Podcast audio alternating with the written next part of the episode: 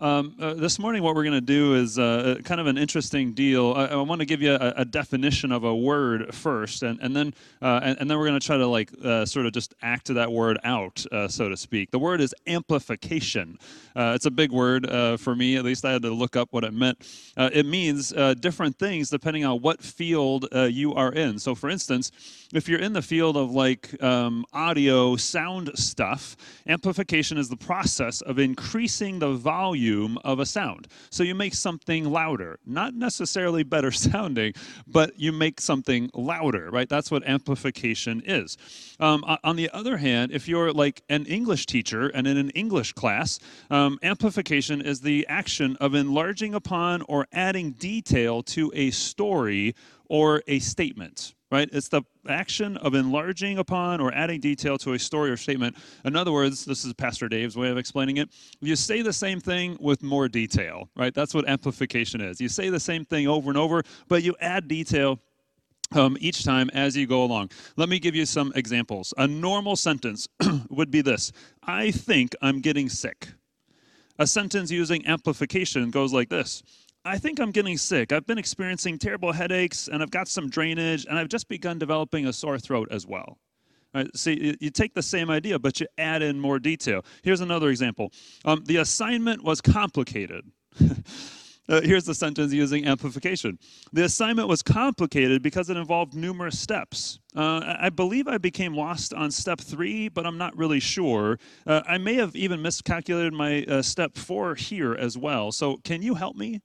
A sentence using amplification. So um, here's the deal, right? Uh, John uses amplification all the time. It's his primary way of writing. And uh, I feel a little bit bad telling you that in chapter four, right? I mean, I probably should have made that clearer in chapter one, right? So you could have re- been reading this and understood it better on your own. But, but John uses amplification all the time. It's that process of making the small picture bigger, of saying something quietly and then saying it over and over again so that it gets louder and louder. And so, what we're going to do today is uh, kind of simple, uh, but I hope that it's helpful to your own heart as you see what John's trying to do. We're going to look at two truths from John chapter 4. And the two truths are, are, are truths that we just want to build our life around. They're two truths that, um, that, that make a significant impact uh, on our life. And, uh, and, and so, we just want to want to do that amplification thing, right? So, so, the first truth is this what I told the kids, right? You are loved by God. So crystal clear as we walk through uh, John, uh, both his gospel and First John. You are loved by God. Um, so, so here's the, the first one, right? Uh, this is First John chapter four, verse eight. Uh, he says real clear, right? God is love. Now that doesn't say that you are loved, but we just have to kind of take this uh, and, and see it, right? God is love, 1 John uh, 4, verse 8. Uh, notice that that's like his character, right? That's his nature. It's just who God is. Um, just like um, you might say that the sun is bright, you would say that God is love. Just like you would say that water is wet, you would say God is love. It, uh, love is just part of the, the nature and the character of God, it's who he is at his core. And so uh, love just uh, kind of emanates out from him. It just uh, pours out of him, so to speak. It's who he is. And so everywhere he goes or everything he touches, he, he shows and expresses love to you, to us, to the world. And so if we just kind of look at the writing of John, right, uh, here, here's a second one. This is First John chapter 4, verses 9 and 10. We, we saw it earlier. In this, the love of God was made manifest among us, that God sent his only Son into the world so that we might live through him. In this is love, not that we have loved God, but that he loved us and sent his son to be the propitiation for our sins. There's a lot of big words in that little uh, phrase right there, but but First John 4, 9, and 10 is powerful, right? It says that God uh, manifested his love. That means he revealed it. It used to be hidden, uh, it used to be maybe secret, and God somehow revealed it. He somehow showed it to us. And the way that he revealed it, his love, the way that he showed his love, is by sending Jesus He sent his only son into the world so that we might live through him. Uh, last week we talked about how uh, our original state is a state of death. John says, hey, we pass from death into life. Um, our original state is a, is a state of, of not being able to do anything. And, and what Jesus does is he comes and he makes us alive. Uh, God shows his love by sending Jesus to give us life. Uh, and then we get that word propitiation in there. Uh, uh, we've been talking about that word as the final sacrifice. Um, another way to kind of talk about that is uh, propitiation is like to appease somebody or, or to satisfy somebody so uh, somebody has a standard or, or a certain uh, thing that needs to be done and a propitiation would be somebody that appeases that or meets that standard somebody who satisfies that standard uh, so the sense is that um, uh, God, as a just God, must punish sin. Uh, uh, he must pour out his wrath on sinful things, things that are broken and don't work the way that, that he intended them for, for them to work. And, and what Jesus does is he comes and he, he satisfies that standard. He satisfies the wrath of God so that it's no longer poured out on us, but only on him uh, God shows his love by sending Jesus so we might live through him and that he might appease or satisfy God. The third one, uh, 1 John chapter 4, verse 16. So we have come to know and to believe the love that God has for us. Uh, John says, hey, God has a love for us, and we have come to know, and we're continuing to know, uh, to learn more and more about the love of God. Uh, another one, 1 John chapter 3, verse 16. By this we know love, that he laid down his life for us, and we ought to lay down our lives for the brothers. Uh, so this is an, a powerful one, right? We looked at this last week. Uh, we had the dead guy on the floor, not a real dead guy. If you didn't watch, I probably shouldn't say it like that, right? But we had somebody pretending to be dead on the floor, and uh, and and we and we talked about how Jesus laid down His life so that we might have life instead, right? God showed His love uh, by by laying down His life for us. Uh, a fifth one, right? Uh, John 3, verse 1. See what kind of love the Father has given to us, that we should be called children of God, and so we are. Uh, so, uh, right there, John is saying, hey, look, the Father has love, and that love is shown by Him adopting us, choosing us to be part of His family. The way that we get in the family is by a father who looks at us and says, Hey, you're mine. I want you. He declares us, he makes us to be part of his family. And then if we go outside of uh, 1 John, right, John 3.16, it's behind me on the wall. Uh, the, the last one, For God so loved the world that he sent his one and only Son over and over and over again, John sounds this note. He, he starts with a small picture and then makes it bigger and bigger as we go. Um, you might say this is amplification times six. I don't know. How big do amplifiers go? Do they go up to 10 or, or 5 or. Oh, it depends. They could be uh, 20. Uh, I don't know. All right, so amplification times six right here is what we've got. And, and we just have to think about why does John do this? Um, I don't know about you, but from my standpoint, we often tend to forget that we are loved by God. That I tend to forget that I am loved by God. Um, so often we, we kind of take one of two routes, right? We, we act like or think that we need to prove ourselves, that we need to earn it, uh, either in our relationship with other people or even of our relationship with God. And so John sounds this note over and over and over again so we would know no, no, you are approved of already. You don't have to prove yourself, you don't have to earn it because Jesus has already approved of you through his death and through his resurrection. Uh, the other thing that we tend to do is we tend to really focus on the moments that lack love in our life man, we, we just kind of live in a culture and in a world that uh, you could go all day long and feel completely unnoticed. And, and, and uh, when we feel unnoticed, we really feel unloved. And that doesn't even mention the moments where somebody says something mean towards you, or they, they say that they don't like something that you did, or, or even they just have a different you know, stance on something than you have, and, and they say it really loudly and a little bit aggressively. And all those things kind of add up to you feeling unloved. And so, what John does is he sounds this note over and over and over again so that you can know without a shadow of a doubt that you are loved by God. You are loved by God.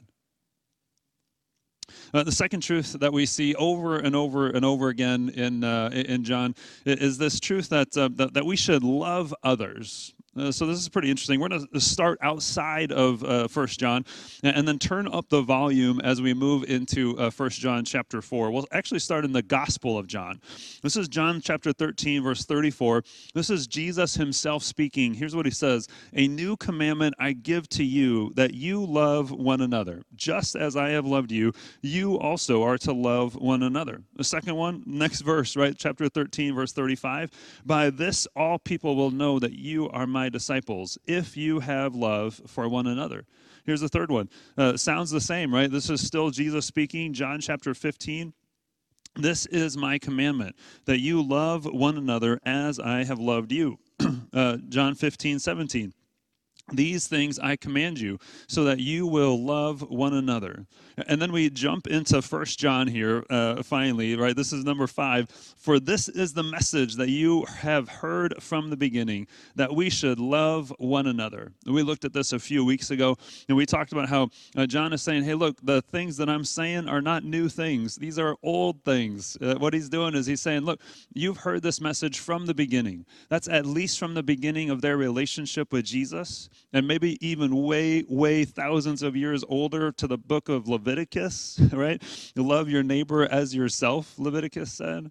And, and, and so um, John just says, hey, look, this is an old message, and the message is we should love one another. 1 John 3 11. Uh, the next one, 1 John 3, verse 23. This is his commandment that we believe in the name of his Son, Jesus Christ, and you guessed it, love one another, just as he has commanded us. Um, uh, uh, the seventh one, uh, this is uh, finally into chapter four.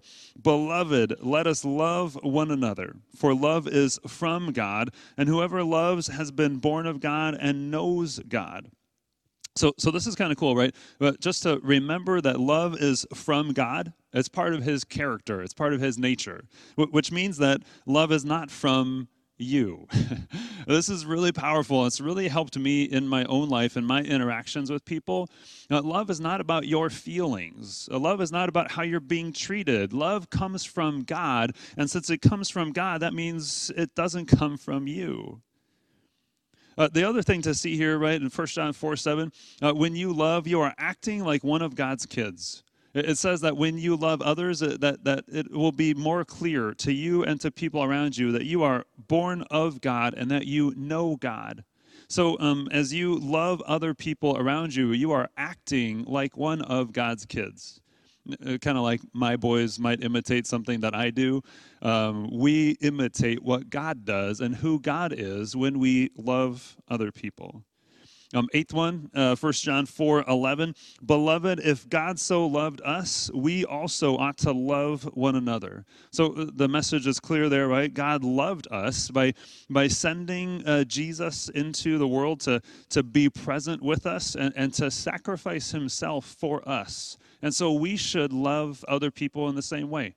Uh, uh there's so much love in just being present with people. And so often we try to do something or or say something and and then it all goes wrong. And what we want to see is that God sent Jesus to just be present in the world with us. So there's so much power in just being present with people. And, and yes, we're invited to sacrifice. We're invited to put them ahead of ourselves. But there's so much power in just being present with people and then looking for those opportunities to, to, to sacrifice something of ourself for them. And then that little word ought, right? It means obligation. Um, uh, Beloved, if God so loved us, we also ought to love one another, um, which is to say, again, right? Love isn't from you, it's from God. And, and God shares that love with you as a gift. And and and really then uh, he we should do with that gift as God intends. Um, love doesn't stop with us; it's meant to be moved forward to somebody else. ought, obligation. Uh, uh, the ninth one here, uh, chapter uh, 4, verse 12 No one has ever seen God. If we love one another, God abides in us, and his love is perfected in us. Uh, this is so cool, right? Because uh, there's just like this, this thing that. Um, uh, no one has ever seen God, right? And that's kind of feels like a random statement uh, here in 1 John 4 12. Um, but, but the point is that, hey, nobody's ever seen God, but they see you you can't really see love, but you can experience love through somebody else.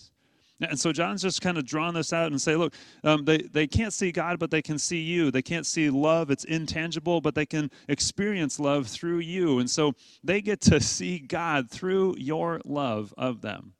You get to be Jesus to people right where you are, right where you live and work and play. And then that language, right? God abides in us and his love is perfected in us. Uh, it, it, might mean one of two things, or, or maybe both things. His love is perfected. Uh, that means that uh, his love is full or, or complete only when we give it away. Uh, or maybe even uh, it means uh, love um, reaches its aim, its goal, not when it lands in your hands and on your heart, but when it passes through you to somebody else.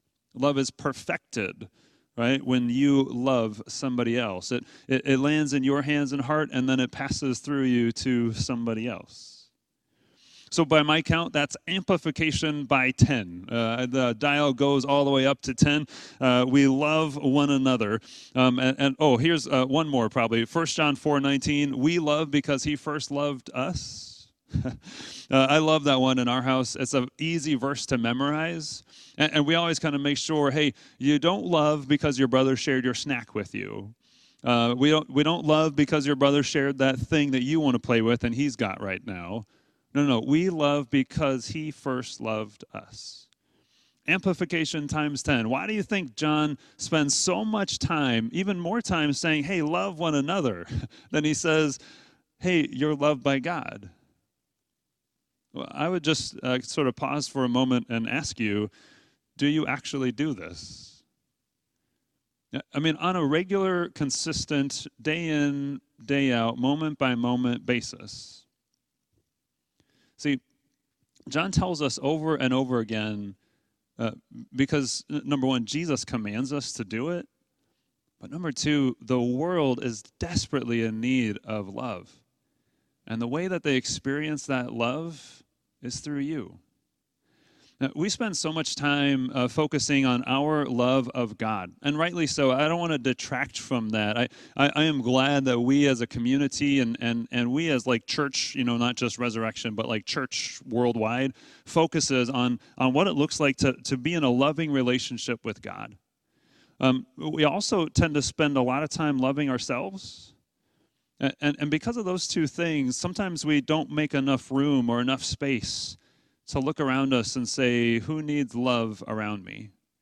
And so John, over and over and over again, just sounds this note, just shows us the same picture. It just says, Hey, make sure that you make space for others. Make sure that you make space and, and look around you and, and show love to one another.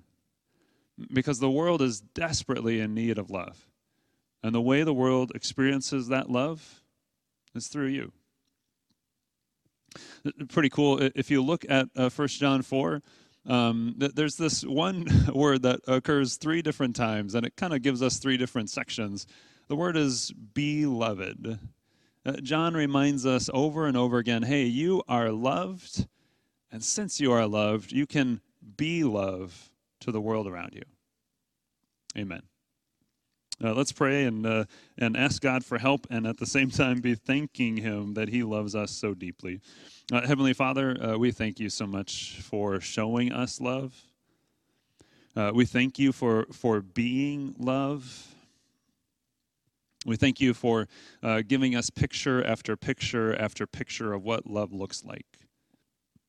Would you please move in our hearts and move in our minds?